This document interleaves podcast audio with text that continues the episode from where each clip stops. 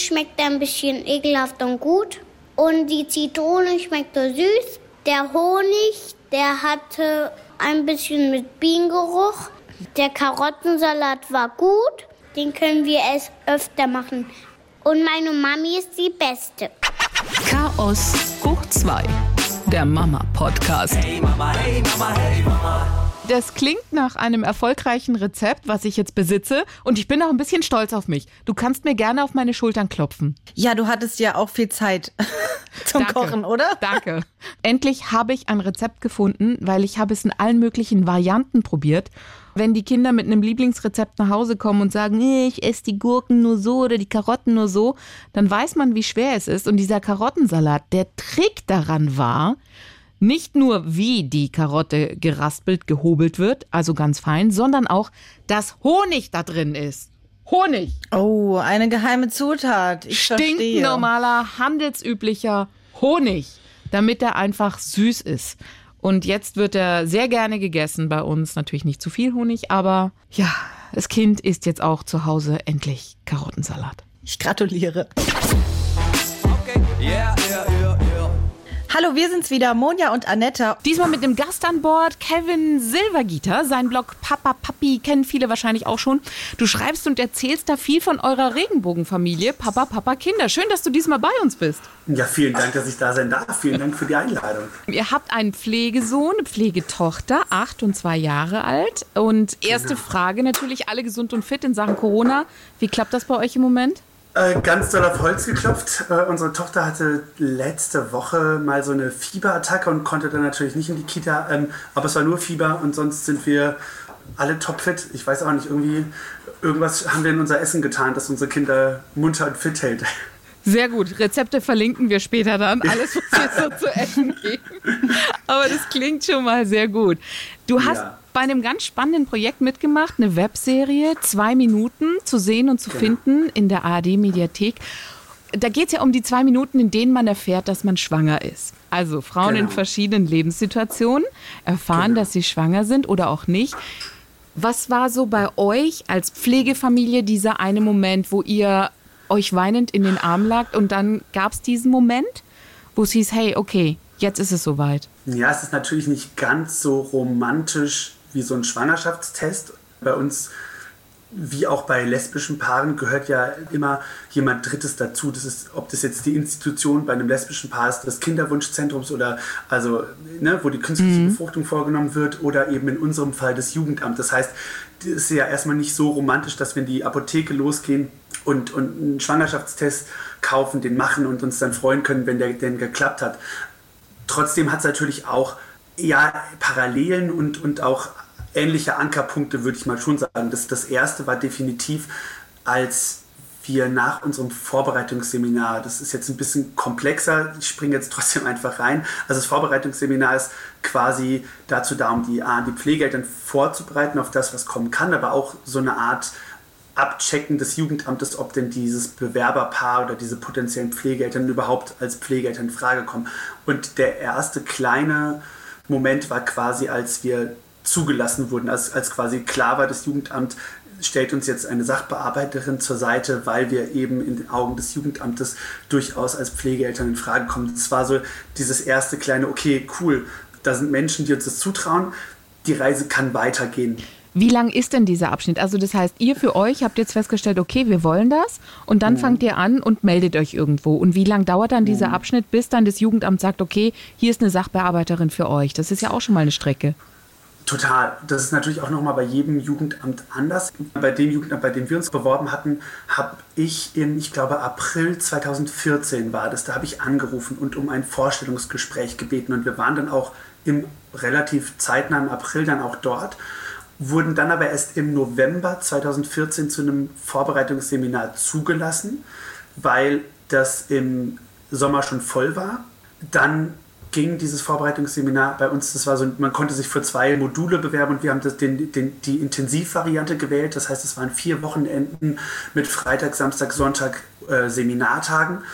Danach, im Dezember 14, wurden wir dann, gab es ein sogenanntes Überleitungsgespräch, da wurden wir dann unserer Sachbearbeiterin zugewiesen und da hat dann aber nochmal die eigentliche Bewerbungsphase angefangen. Das heißt, Wir mussten zum Gesundheitsamt, zum offiziellen, um uns gesundheitlich überprüfen zu lassen, dass wir keine lebensverkürzenden oder lebensbedrohenden Krankheiten haben.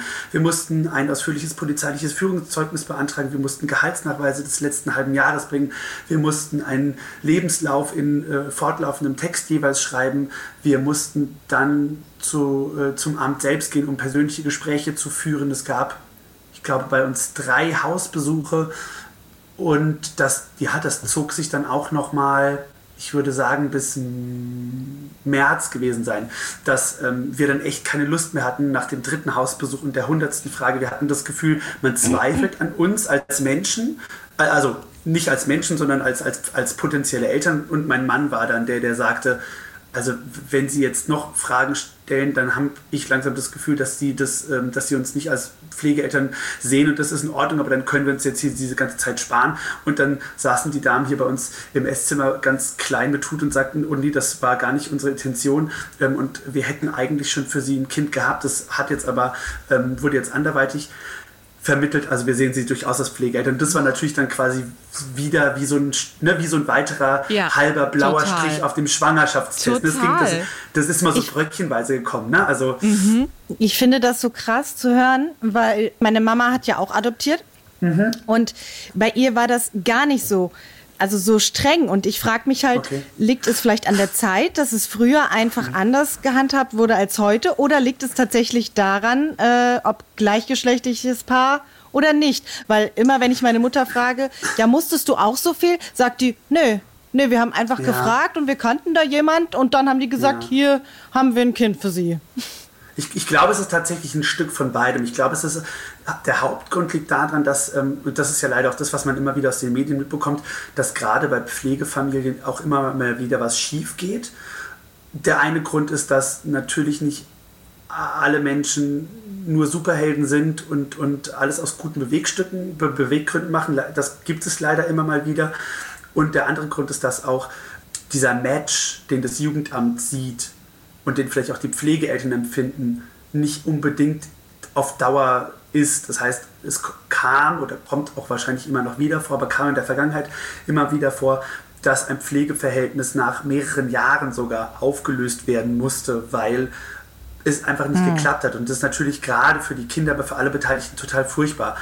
Und ich glaube, ja. dass da einfach das Jugendamt in den letzten Jahren, Jahrzehnten so unter Druck stand und immer wieder durch die Medien so negative Schlagzeilen erlebt hat, dass sie da einfach ganz, ganz vorsichtig geworden sind und deswegen so viel abgeklappert wird. Ich glaube, das ist der eine Punkt. Und ja, natürlich hatten wir diesen, dieses Gefühl, ich, ich kann es keinem unterstellen, aber wir hatten dieses Gefühl dieser ja, Benachteiligung aufgrund unserer gleichgeschlechtlichen Beziehung auch, weil, da gibt es tatsächlich ein konkretes Beispiel, wir, hatten, wir waren das einzige gleichgeschlechtliche Paar bei uns in der Runde an vorbereitenden Pflegeeltern und wir haben noch heute Kontakt zu zwei Paaren. Und das eine Paar, das waren, sind beides Pädagogen und die hatten halt nur einen Hausbesuch und haben innerhalb von, ich glaube, zwei Monaten ein Geschwisterpaar bekommen. Und wir hatten halt drei Hausbesuche. Oh ja, hm. war auch mein erster Gedanke mhm. und deswegen, glaube ich, war René dann auch zwischendrin auch so genervt und hat dann halt auch gesagt, okay, ganz ehrlich, wir sind glücklich als Paar und, und wir möchten Kinder, aber nicht, wenn wir uns jetzt hier gerade so verausgaben müssen. Mhm. Und trotzdem sehe ich das heute als total legitim. Und zwar, es gibt immer noch, und das wird auch immer so sein, weniger gleichgeschlechtliche Paare, die überhaupt Eltern werden wollen, weil wir einfach zahlenmäßig nicht so viele sind. Man, man sagt, jeder zehnte Mann, jede zehnte Frau ist homosexuell. Das heißt, wenn wir dann jetzt nochmal gucken, von diesen homosexuellen Paaren wollen ja nicht alle Eltern werden. Das war ja lange auch gar kein Thema. Das ändert sich jetzt erst. Das heißt, von den wenigen äh, homosexuellen Paaren, die es sowieso gibt, entscheiden sich ja irgendwie nur, keine Ahnung, ich habe jetzt keine Zahl, aber lassen es mal 20 Prozent sein, Kinder zu bekommen. Das heißt, es ist natürlich ein winzig kleiner Anteil im Vergleich zu heterosexuellen Paaren. Das heißt, die Gesellschaft hat noch wenig Erfahrung und einfach kein Gefühl, noch wenig Gespür dafür, was das bedeutet.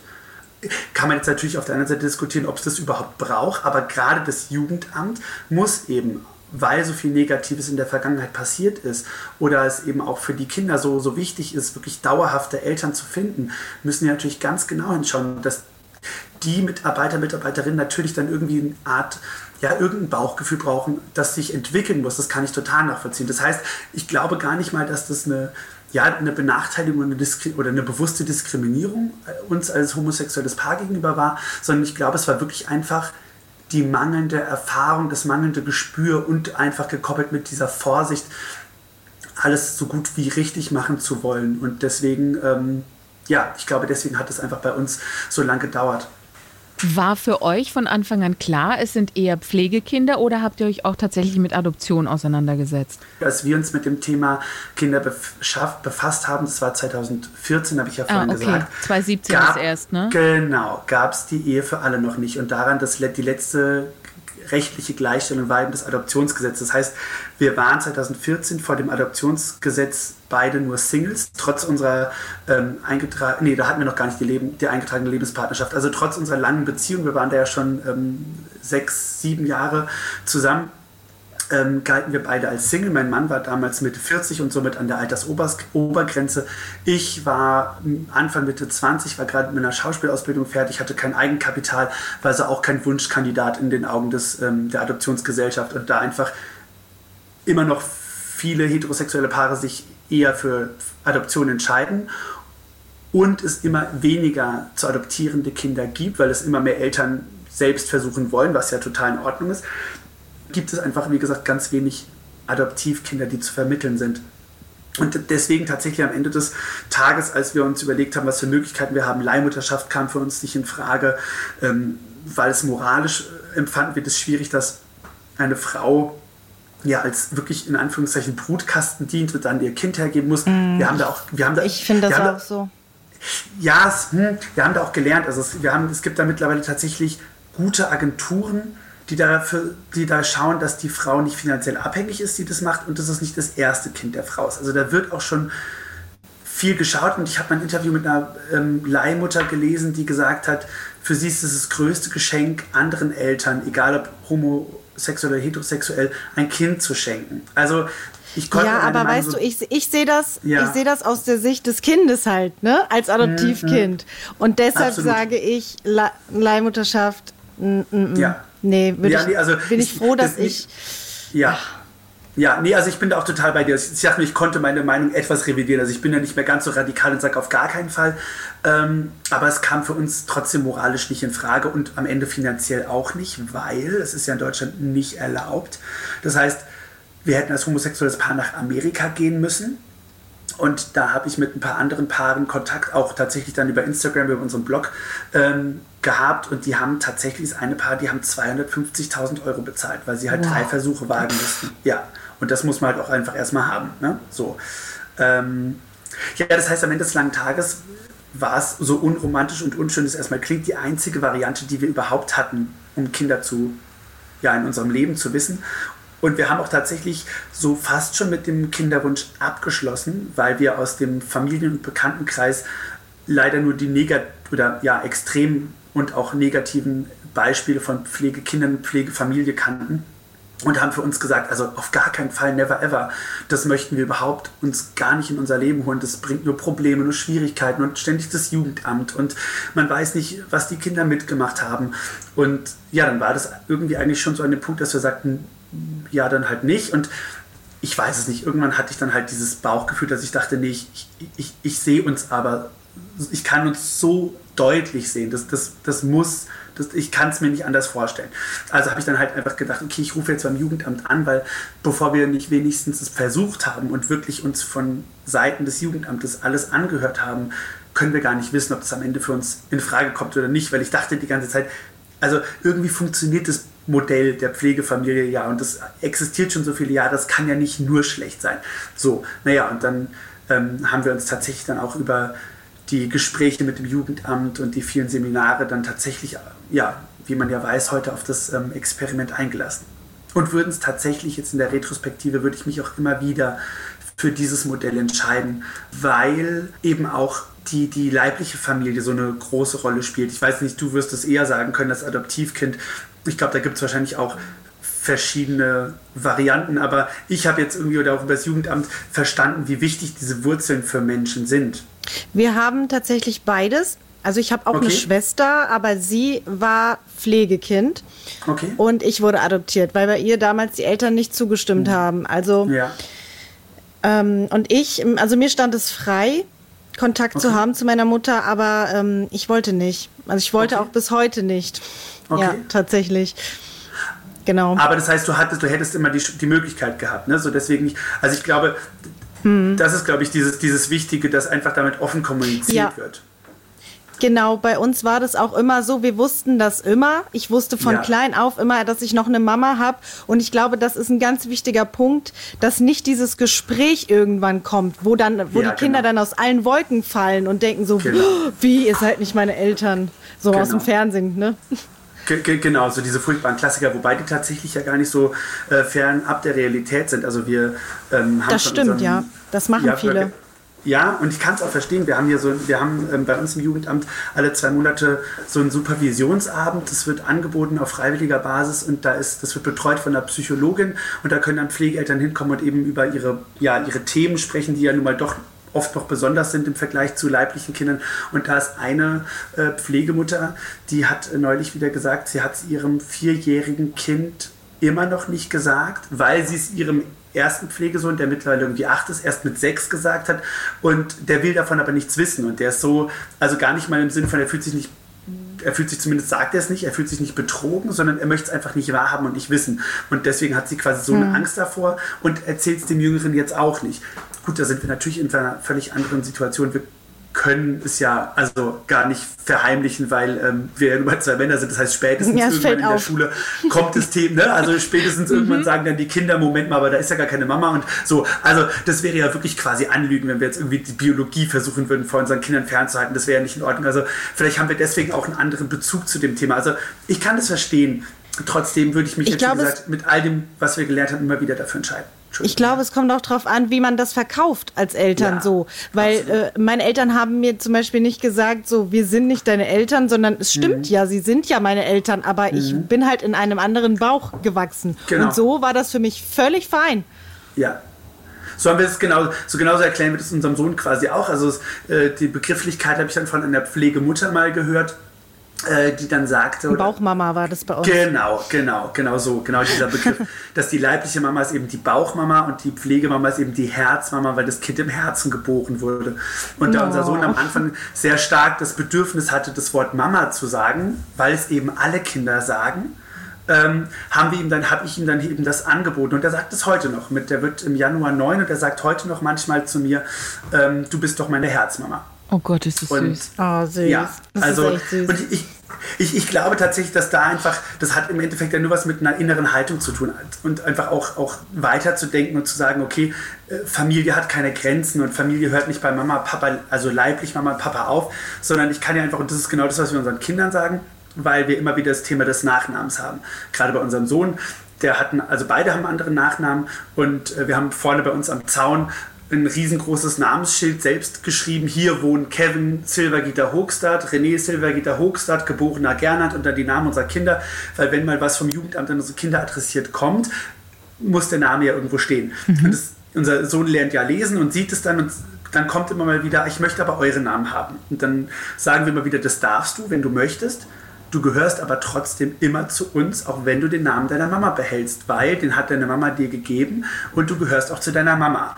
Und dann hat er auch, dann wechselt es immer zwischen, ja, ich möchte ihn trotzdem haben und nee, ich möchte den Namen meiner Mama behalten und gehört trotzdem zu euch. Und ich glaube, genau diese Offenheit braucht es eben zu sagen, es gibt quasi zwei Familien, es gibt ähm, ja, mehrere Eltern und es gibt eben dann die Ebene der leiblichen Eltern, auch wenn wir das natürlich jetzt mit leiblich noch nicht unseren Kindern erklären können, und eben die Ebene der, der Herzeltern. Wow. Was würdest du sagen, waren so mit eure größten Herausforderungen? Weil im Moment, so wie das alles klingt, also waren ja schon mhm. noch ein paar, ein paar Sprünge, die ihr machen musstet oder mhm. macht. Ach, also oh Gott, es gibt ständig Herausforderungen. Ich glaube, das gibt es mit Kindern sowieso. Mit unseren natürlich deswegen im Besonderen, weil wir einfach äh, regelmäßige Besuchskontakte haben. Wobei die mittlerweile hat sich das so eingespielt, dass es so eine Selbstverständlichkeit hat. Das war, würde ich behaupten, in den letzten ja, im letzten, also vor zwei Jahren bis vor einem Jahr, das war so eine holprige Zeit, wo sich das irgendwie alles noch finden musste. Das hat sich jetzt gegeben. Das stetige Thema der Herkunftsfamilie, das bleibt. Und die, die Defizite, die unser Sohn durch seine Vorgeschichte hat, die machen, die, die ja, die, machen den Alltag manchmal unrund oder wir haben mehr Therapiemaßnahmen, als es vielleicht äh, ähm, das regelentwickelte leibliche Kind hat. Ja, dass das, das Thema Bindungsabbruch von der leiblichen Familie macht auch was mit den Kindern. Also ich, ja, wir haben schon immer wieder Herausforderungen und ich glaube, das ist die größte Herausforderung, dass wir immer wieder an uns arbeiten. Also das ist zumindest auch die Rückmeldung, die ich immer wieder von anderen Eltern oder von Eltern in Kommentaren auf Instagram bekomme, dass wir so reflektiert wirken. Ich würde mich jetzt nicht ja super reflektiert sehen, weil es einfach, es ist so ein stetiger Prozess, aber allein durch dieses Modell, durch dieses ständige Auseinandersetzen mit den Themen unserer Kinder, haben wir, glaube ich, tatsächlich eine, ein bewussteres, einen bewussteren Umgang mit unserer Elternschaft, weil wir es eben auch vieles nicht selbstverständlich sehen. Wir gehen zur Familientherapeutin. Ich war jetzt auch ein paar Mal alleine da, weil ich gemerkt habe, da sind das sind einfach Baustellen, die, die ich alleine nicht schaffe. Wir gehen, wie gesagt, regelmäßig zu dieser Supervisionsgruppe und das ist, glaube ich, tatsächlich die größte Herausforderung generell, die ich für mich in unseren Elternseiten empfinde, dass eben nicht einfach wir, dass unser Alltag irgendwie einfach läuft und das alles nebenbei passiert, wie es oft, glaube ich, in Familien ja passieren kann, weil einfach alles der, der Norm in Anführungszeichen entspricht. Aber wir brauch, es braucht halt bei uns ein stetiges Arbeiten an uns als Eltern. Und das ist, finde ich, die größte Herausforderung, die wir für uns als Eltern haben. Wow, das klingt wirklich bei euch, dass Elternsein der Hauptjob ist. Weil weißt du, wie du gesagt ja, hast, bei anderen ja. ist es manchmal so, läuft es nebenher, so nach ja. dem Motto, ja, hm, hm, hm. aber ihr, hey, wir haben dies, wir haben jenes, wir haben so. Ihr zieht auch die positive Energie daraus, dass ihr gesagt habt, komm, wir wollen die nächste mit an Start haben. Ja, es hatte verschiedene Aspekte. Also das eine war, dass René und ich beide als Geschwisterkinder groß geworden sind und irgendwie uns immer mit mehr Kindern gesehen haben. Mhm. Der andere Aspekt war, dass wir glaubten und das jetzt auch merkten, dass ein zweites Kind einfach das Geschwisterkind unserem Sohn einfach auch gut tut. Mhm. Und, und das ist jetzt vielleicht äh, ein banaler Grund erstmal, aber das merke ich, dass es tatsächlich auch sich bewahrheitet hat, ist das zwangsläufig, weil René und ich so eine gute Beziehung haben, wir oft ungewollt so einem ja, so, so ein Zwei gegen ein Ding mit unserem Sohn hatten. Was natürlich, glaube ich, auf der einen Seite auch wichtig ist, dass die Eltern eins sind und das Kind eben äh, merkt, okay, ah, es ist wie, meine, meine Eltern gehören wirklich zusammen, die, die, die bringt nichts auseinander. Aber das hat dann, glaube ich, oft auch das Gefühl bei einem Kind, bei unserem Sohn ausgelöst, boah, die sind nicht jetzt gegen mich, aber ne, es sind immer zwei gegen einen. Mhm. Und ich dachte, okay, wenn wir noch ein, wenn noch ein zweites Kind da ist, dann ist es, dann sind wir vier, das ist einfach, das ist eine gerade Zahl. Zwei Kinder können sich gegen uns Eltern verbünden, äh, die können mal Pläne aushecken oder vor, ja, ist so. Doch, du lachst, aber es ist einfach stimmt. so. Nein, und, nein. Und, ich kenn's, ja, ja. Und, ja, ja, und, und es passiert tatsächlich auch, ja, dass sie dann gegen, dass sie dann beide vor uns am Boden sitzen und sagen, ich möchte jetzt aber noch mal Fernsehen gucken. Ja, bitte, ja. bitte, bitte, meine Schwester doch auch. Aber meine liebe Schwester, ich mach's doch nur für meine Schwester. Also so. Ähm, also deswegen, es hat tatsächlich ganz viel positive Dynamik in unsere Familie gebracht und eben auch so eine, so eine gewisse Ausgeglichenheit, dass es eben, dass eben auch wenn irgendwas passiert ist oder wir dann trotzdem mal schimpfen, auch wenn wir das irgendwie das, das Prinzip des, des Drohens und Strafens versuchen zu vermeiden, so ganz modern, was uns leider auch nicht immer gelingt. Aber wenn wir dann irgendwie doch mal schimpfen oder was irgendwie uns ärgern, dann, dann kriegt es dann eben halt entweder nicht nur ein Kind ab oder unser Sohn sieht eben auch, dass seine Schwester auch mal ein Nein bekommt oder auch mal geschimpft bekommt. Das ist halt einfach, es hat so viele positive Aspekte. Und das waren lauter Gedanken, die wir hatten. Und ich hatte dann noch zusätzlich den Gedanken, weil unser Sohn die ersten drei Jahre seines Lebens ähm, viel nachzuholen hat, habe ich gesagt, ich möchte ein Kind, das so klein wie möglich ist, damit unser Sohn eben die Chance hat, das alles nochmal A, passiv mitzuerleben, zu beobachten und aber auch, wenn er möchte, aktiv mitzuerleben. Und René war immer der Ansicht, dass ein größeres, ein älteres Kind besser ist, das näher an ihm ran ist, weil es eher noch ein Spielkamerad wäre.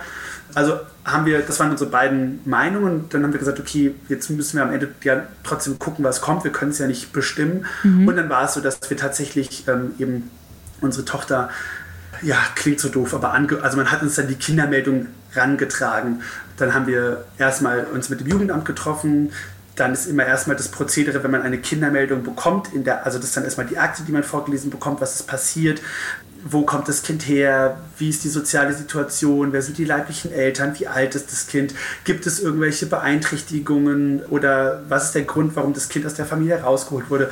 Und mit diesen ganzen Informationen gehen dann die potenziellen Pflegeeltern erstmal wieder nach Hause und überlegen sich, kann ich das, will ich das, dafür macht man ja auch dann unter anderem diese Seminare oder hat Gespräche mit dem Jugendamt, um eben herauszufinden, kann ich emotional mit einem Kind umgehen, das vielleicht misshandelt wurde? Oder kann ich äh, mit einem Kind umgehen, das ganz viele, ganz viel Drogenmissbrauch bei den Eltern miterlebt hat. Also es, ne, man hat ja immer so eine persönliche, äh, persönliche Erfahrung und da gibt es dann eben ja einfach gewisse Themen, die vielleicht für manche Menschen einfach nicht handelbar sind oder nicht denkbar sind.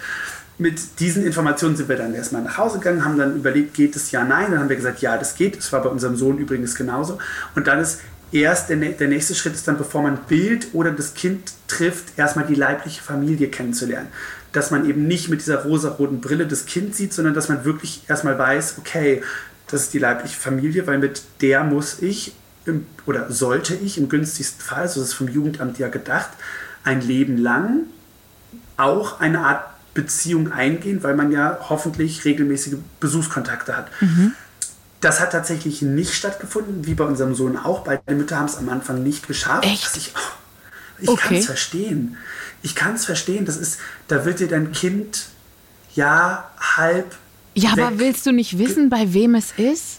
Ja, aber, aber und, und dann, dann sitzt du da, die haben jetzt mein Kind. Ich hab's verbockt. Die machen es sowieso besser. Denen geht sowieso besser. Und jetzt sehe ich mein Kind nie wieder, weil es äh, andere Menschen als Eltern sieht. Also ich glaube, dass es ein ganz großer Konflikt ist, der in solchen Menschen kämpft. Und natürlich hast du recht, dieses Ich möchte aber wissen, ähm, wie es ihm geht, ich liebe mein Kind oder ich möchte wissen, wie es ihr geht und ich möchte immer dabei sein. Ich glaube, das ist ein ganz großer Konflikt. Deswegen, ich habe da totales Verständnis für. Und es war bei beiden tatsächlich genau gleich absurderweise, nachdem wir dann das Kind jeweils kennengelernt hatten, hat dann irgendwie kurz danach ein erstes Treffen jeweils mit der leiblichen Mutter stattgefunden. Mhm. Und ja, also ja, wie gesagt, ich, ja, da haben wir jetzt natürlich auch, unser Sohn ist 2015 gekommen, wir haben 2014 mit den Seminaren angefangen und immer wieder Seminare zwischendrin gehabt, uns immer wieder in das äh, Thema eingelesen.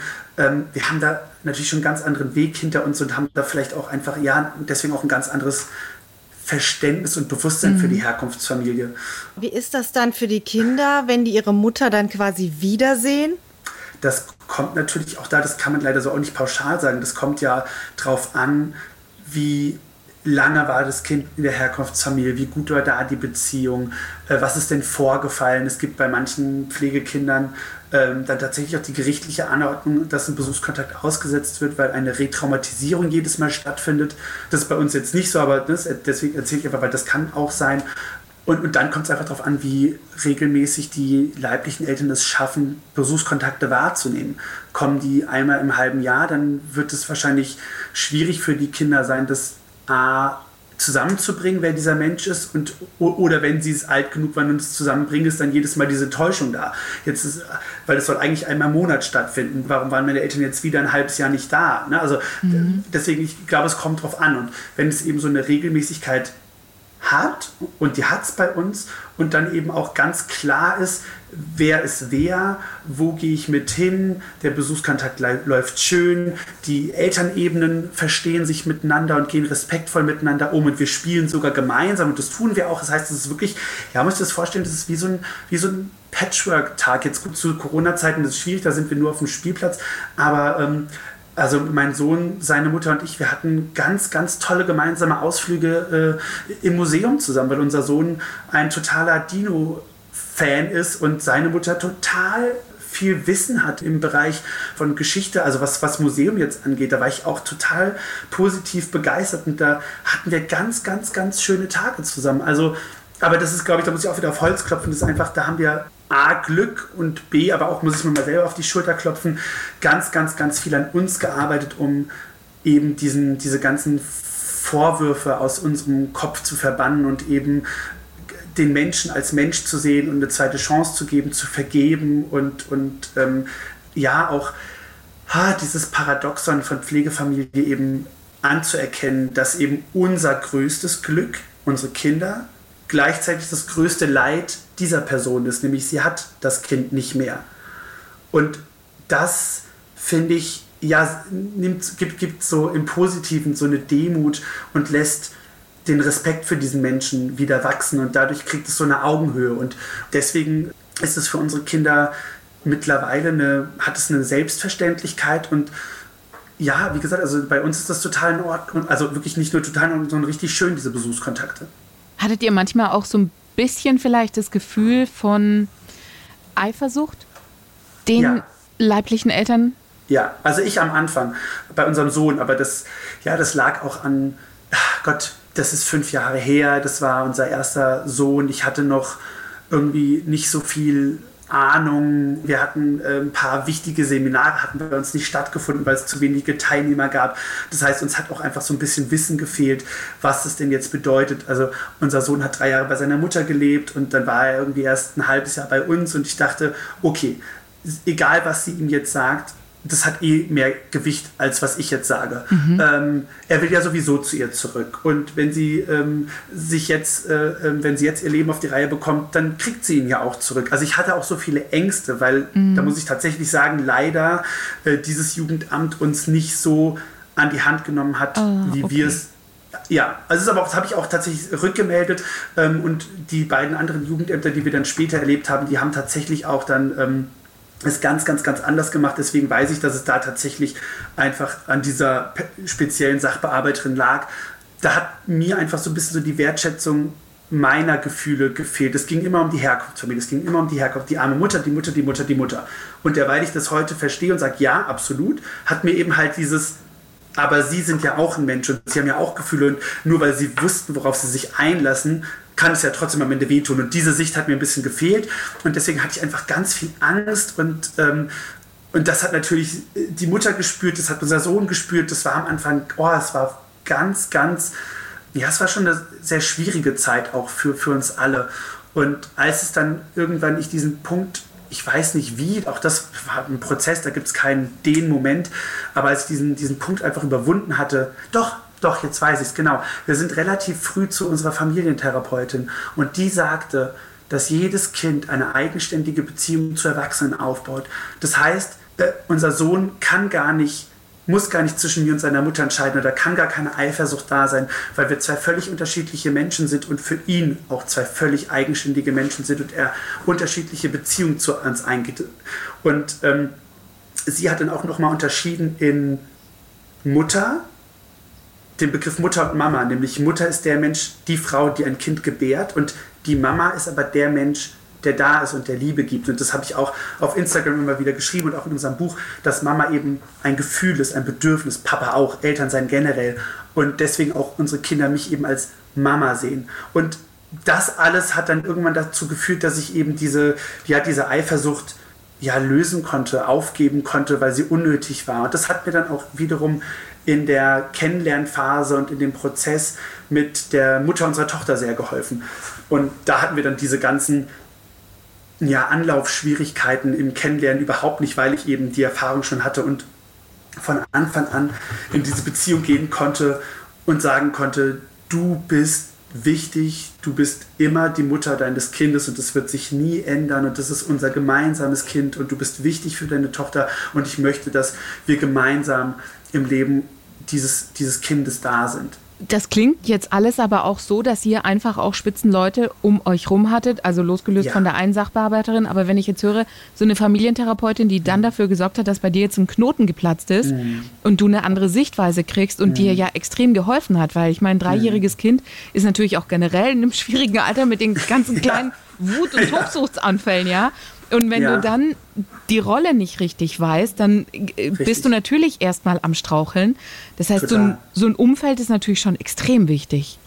Ich würde es mir offen gestanden sogar für alle werdenden oder alle Eltern wünschen, weil natürlich sage ich immer wieder, und das ist auch so, und das bestätigen viele Pflegefamilien, ist es, oder auch Pflegefamilien, die leibliche Kinder noch dazu haben, äh, es ist besonders durch Vorgeschichte, durch Bindungsabbrüche, durch eben äh, diverse Themen, aber ganz, ganz viel ist eben auch genau wie in einer leiblichen Familie. Also diese, wenn dann erstmal eine, eine, eine Beziehung zwischen, zwischen Pflegeeltern und Pflegekindern da sind, dann, ähm, also ich war zum Beispiel ein Beispiel, ich war dann das erste Mal total geschockt, als mein Sohn sagte, du bist doch gar nicht meine richtige Mama.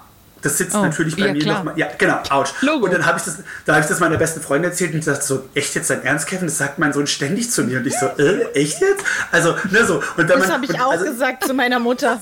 Siehst du, also, guck. Also ich glaube, wenn man, also das eine ist wichtig, immer irgendwie ehrlich im Austausch zu bleiben ähm, und auch wirklich über solche Themen zu sprechen, um dann auch einfach ne, die Rückmeldung zu bekommen, äh, hallo, das ist gerade nicht euer Pflegethema, sondern das ist völlig normal. Ähm, und eben dann aber trotzdem auch zu wissen, okay, das ist jetzt, das ist jetzt besonders und dafür ist so eine Therapie und das ist eben unsere Familientherapeutin, ähm, ist eben auch spezialisiert oder nicht spezialisiert, aber sie hat über die Jahre sehr viel mit abgebenden Eltern, also leiblichen Eltern, die ihre Kinder abgegeben haben oder abgenommen bekommen haben, zu tun, kennt also diese Sicht und hat ganz viel Pflegefamilien zusammengearbeitet. Das heißt, die hat sich so quasi über die Praxis, ähm, ja, sozusagen über, in dieses Thema spezialisiert. Und das würde ich allen wünschen. Ich weiß, dass es ein Problem ist. Also jetzt unabhängig von unserer Therapeutin mit dem Pflegethema, würde ich es allen Eltern wünschen, weil ich weiß, wie viele, wie viele Themen da sind. Und dann ist da noch die eigene Kindheit und wie habe ich reagiert, wie wurde ich erzogen, ähm, was hat sich da festgebrannt, was möchte ich heute anders machen, was möchte ich nicht. Äh? Also da, wir befinden uns ja auch in so einer Zeit von, von Ratgebern und, und Optimierung und das ist natürlich auch es kann ein positiver Druck sein, es kann auch ein negativer Druck sein. Und da ist es, glaube ich, manchmal wichtig, jemanden zu haben, der so ein bisschen für einen sortieren kann, weil in diesen Zeiten von Instagram, Facebook und Co. Wir werden bombardiert, wenn wir den Menschen denn dann folgen mit, mit Tipps und Ratschlägen und Informationen. Und, und also mir geht es ganz oft so, dass ich dann sage, okay, ich, ich lese jetzt gerade gar nichts mehr, weil mich das im Endeffekt sogar total verunsichert, weil ich so zu bombardiert werde mit Informationen, dass ich gar nicht mehr weiß, wo kann ich jetzt sortieren, was, ist, was passt jetzt zu mir und was nicht. Und da ist tatsächlich unsere Familientherapeutin äh, Gold wert. Und das würde ich allen Eltern wünschen, weil es, wie ich es eben gesagt habe, nicht nur damals, sondern auch heute immer wieder so viele Knoten löst. Ich hatte das vor zwei Monaten, dass es ganz extrem wieder zu Hause war, gut Corona-bedingt auch. Und, und äh, wir hatten Todesfall in der Familie und ich war im Krankenhaus eine Zeit, meine Mutter äh, war im Krankenhaus und irgendwie wir hatten echt so die letzten vier, fünf Monate echt so eine super Odyssee. Unser Neffe, der, der dauerkrank ist und über den wir uns immer äh, sorgen. Ähm, es war irgendwie, ne, es war zu viel. Und gelitten hat am Ende die Beziehung zwischen mir und meinem Sohn und, und es gab ganz viele Ungereimtheiten zu Hause. René und ich haben, ähm, ja, waren nicht mehr so harmonisch miteinander. Und dann habe ich gesagt, okay, ich muss jetzt, ich muss jetzt zur, zur Therapeutin gehen, weil ich merke, ich brauche Unterstützung. Und am Ende war es eben genau das, dass sie mir dann quasi als unabhängiger Mensch nochmal gezeigt hat, an, nur anhand dessen, und das ist ja das Tolle, das ist ja nun mal, das hat sie ja gelernt, das ist der Job oder das, das ist das, was Psychologen ausmachen. Obwohl sie nicht dabei war und ich vielleicht Situationen auch nicht hundertprozentig wahrheitsgetreu wiedergegeben habe, weil das ja nun mal auch in der menschlichen Natur liegt, wusste sie, wusste sie so, ja, wusste sie sofort quasi, wo ich überspitzt habe oder wo ich vielleicht was weggelassen habe und wusste sofort den Kern des Problems und hat gesagt, okay, jetzt atmen Sie erstmal tief ein und aus und hat mir dann das und das wiedergegeben, was sie beobachtet hat und das allein hat schon geholfen. Da bin ich jetzt quasi dran. Ich war dann noch ein zweites Mal bei ihr und beim nächsten Mal wollen wir wieder zusammen hingehen. Und das sind aber Themen jetzt gewesen, die ja jetzt gerade zu Corona-Zeiten viele Menschen betreffen. Das war jetzt kein Thema, das jetzt äh, pflegespeziell ist, sondern einfach ein, ein Thema zwischen einem gefühlsstarken Jungen und einem temperamentvollen äh, Papi zu Hause. Ja, so das haben ja diese Konstellation gibt es ja nun überall. Ja. Und deswegen das so, so ein starkes Umfeld, so, so ein hilfreiches soziales Netz würde ich echt vielen wünschen. Ich weiß einzig allein, dass da halt ähm, ja, ein, ein Mangel an Therapieplätzen da ist. Das ist ja leider auch das Problem oft. Ich glaube auch, dass viele einfach sich vielleicht im ersten Moment noch ein bisschen scheuen, so einen Familientherapeuten einfach in Anspruch zu nehmen, weil sie vielleicht das Gefühl haben, hey, schaffe ich das nicht alleine? Mhm. Schafft, ma, schafft meine Intuition als Elternteil das nicht, jetzt klarzukommen Absolut. mit einem Kind? Und ich meine, dadurch, dass ihr natürlich schon bevor ihr die Kinder hattet, so viel durch die Mangel genommen worden seid, Mhm. euer Inneres nach außen gekehrt habt, ist es für euch einfach gehört mit dazu. Also einfach normal. Und für die anderen der ist es einfach nicht normal. Es stimmt, ja, absolut. Ich glaube, das ist, was wir vorhin auch hatten, dass dieses, ähm, da haben wir wieder dieses mit dem vieles läuft nebenher und dann kommt wieder dieses Jahr, aber das war ja schon immer so, die Großeltern haben es auch geschafft und das ist ja normal und das ist eine Phase. Plus eben ne, die Zeit dieser Ratgeber, Social Media, Zuspammerei, dass man irgendwie dann schlaue Ratschläge bei Bloggerin XY liest und sich denkt, ach, das kann ich doch auch. was dann aber vielleicht zu Hause überhaupt nicht funktioniert. Ähm, plus eben auch noch, dass es so ein Stück weit immer noch ja nicht total in der gesellschaftlichen Mitte angekommen ist, anders als in Amerika. Therapie anzunehmen. Das ist ja irgendwie immer noch so, uh, ah, mh, hm, da hat was nicht geklappt, die müssen sich jetzt Hilfe holen. Also ich glaube, da, da ist immer noch auch so eine Hemmschwelle. Und wie, wie du richtig sagtest, bei uns, dadurch, dass wir eben von Anfang an, ja auch gewisserweise, ja, habe ich ja ganz am Anfang gesagt, das ist, war ja immer jemand Drittes in unserem Kinderbekommprozess mit drin. Das heißt, wir hatten ja immer diese, diese, diese A, unsere Reflexion, B, die Reflexion eines anderen, die Meinung eines anderen Menschen mit drin. Das heißt, dieses, diese Hemmschwelle, jetzt Hilfe anzunehmen, war ja quasi eh nicht da, weil wir von Anfang an in diesem Prozess irgendwie immer auf andere angewiesen waren, weil wir uns mit der Thematik nicht auskannten, weil es eben oft speziell ist, auch oft Hilfe brauchten. Und daher gesehen war das für uns irgendwie, hatte das so eine Selbstverständlichkeit, Hilfe anzunehmen. Und ich glaube, dass das bei vielen eben noch nicht der Fall ist. Aber unter anderem deswegen spreche ich auch auf unserem Blog, auf Instagram immer wieder offen darüber, eben um zu zeigen, hey, das ist, das ist alles andere als eine Schwäche, sich Hilfe zu holen. Wir haben ja am Anfang über diese Schwangerschaftstest-Sache gesprochen und die ja. gibt es ja so bei euch nicht. Bei meiner Mutter, weiß ich, war so der Wow-Moment natürlich, wo sie das Kind dann bekommen hat. Ja. Jetzt ja. war das aber bei mir natürlich auch ein bisschen anders, weil ich war ja sehr, sehr klein. Sie sagt bis heute, das war der Wahnsinn. Also wir hatten das tatsächlich, äh, diesen Moment. Ähm, wir haben bei unserem Sohn vorher Bilder bekommen die waren für mich schon ganz magisch. Mein Mann hat neulich jetzt wieder gesagt, nee, die Fotos haben es mir jetzt nicht so angetan. ähm, aber als wir dann unseren Sohn das erste Mal gesehen haben, das war in dem Heim, in der Wohngruppe, in der er damals untergebracht war. Und wir wurden vorher von unserer Sachbearbeiterin gebrieft, dass wir nur beobachten sollen, nicht hingehen sollen, weil die Kinder spüren dass die haben Antennen, das ist alles sehr ähm, ja, das ist, das ist der Wahnsinn. Und wir sollen uns im Hintergrund halten. Boah. So, dann kamen wir, es war Sommer und wir kamen in diesen Hof und acht schreiende Kinder im Alter von drei und vier kamen auf uns zugerannt und nur ein Kind ist im Sandkasten sitzen geblieben. Oh, okay. Und das ist unser heutiger Sohn. Der saß also na, deswegen sage ich ja, da funktionieren die Antennen auch ja. sofort, obwohl ja. ähm, nichts klar war und das unser erstes einfach nur Sehen war, ähm, wusst, hat er das offensichtlich Wahnsinn. schon gespürt und dann haben irgendwie die beiden äh, Damen in der Wohngruppe die Kinder dann irgendwann von uns weggenommen und sind irgendwo woanders hin. Unser Sohn saß im Sandkasten und hat mit einer Gießkanne gekämpft. Da kam vorne aus dem Lauf kein Sand raus. Irgendwann meinte dann unsere Sachbearbeiterin, ich glaube, der kleine Mann braucht Hilfe, gehen Sie doch ruhig mal hin. Und dann ist äh, mein Mann hingegangen und hat sich ganz sanft zu unserem Sohn gesetzt und, äh, oder zu unserem heutigen Sohn, zu dem kleinen Mann in den Sandkasten gesetzt und hat äh, gefragt, ob er ihm denn helfen kann, weil da scheint irgendwas drin zu stecken. Und dann hat er nur genickt und, ähm, und René hat dann geguckt, dass er den Stock rausgeholt hat, der da drin steckte. Und dann haben sie dann zusammen einfach ein paar Mal mit dem Sand hin und her ähm, gespielt. Und dann stand ich nebendran und dachte nur, krass, da sitzt unser Sohn.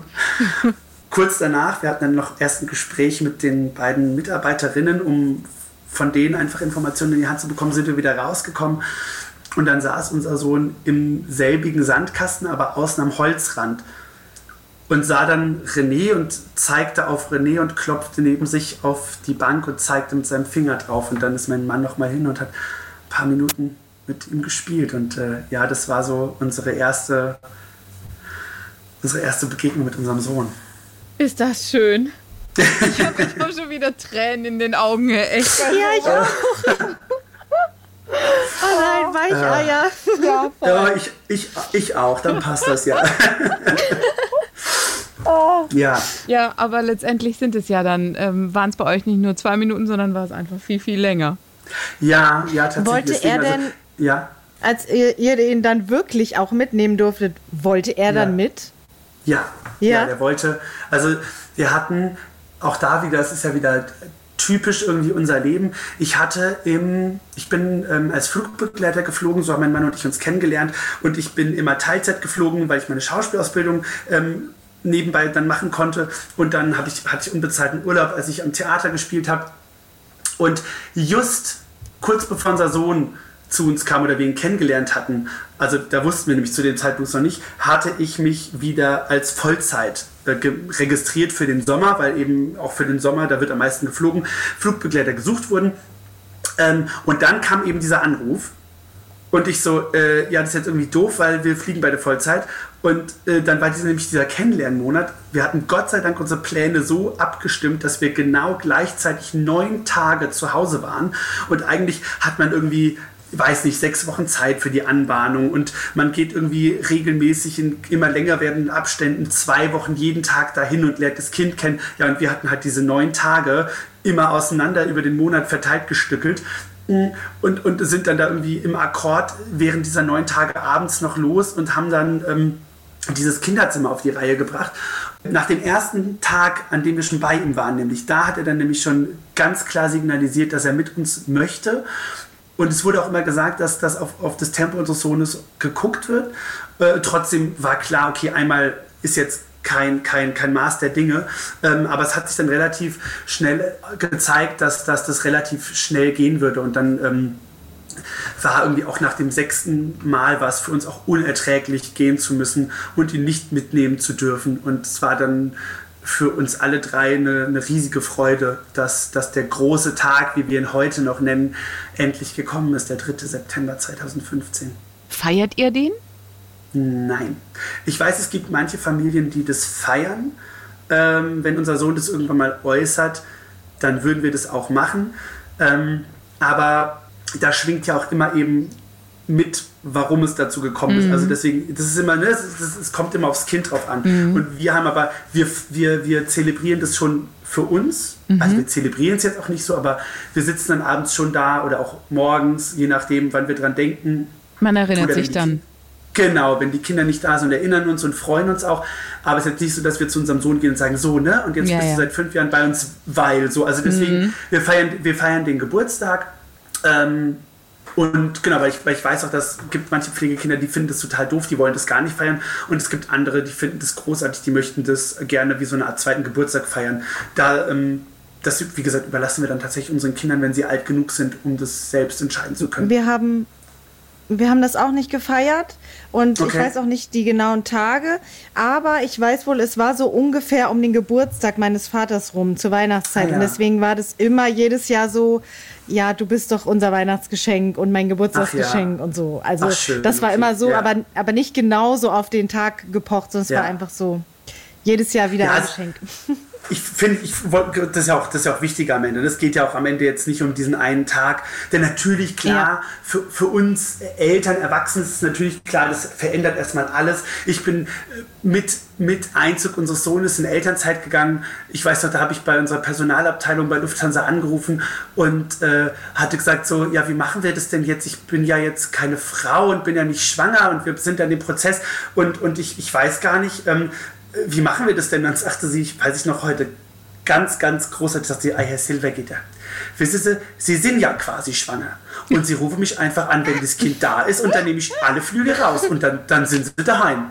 So und so war das. Dann habe ich dann, am, ich glaube, am dritten habe ich dann direkt auch angerufen und gesagt, so übrigens, ähm, ich wollte Ihnen nur mitteilen, dass unser Sohn heute zu uns gekommen ist und dann sagte sie, herzlichen Glückwunsch zum Elternwerden und dann entspannen Sie sich jetzt mal drei Jahre zu Hause.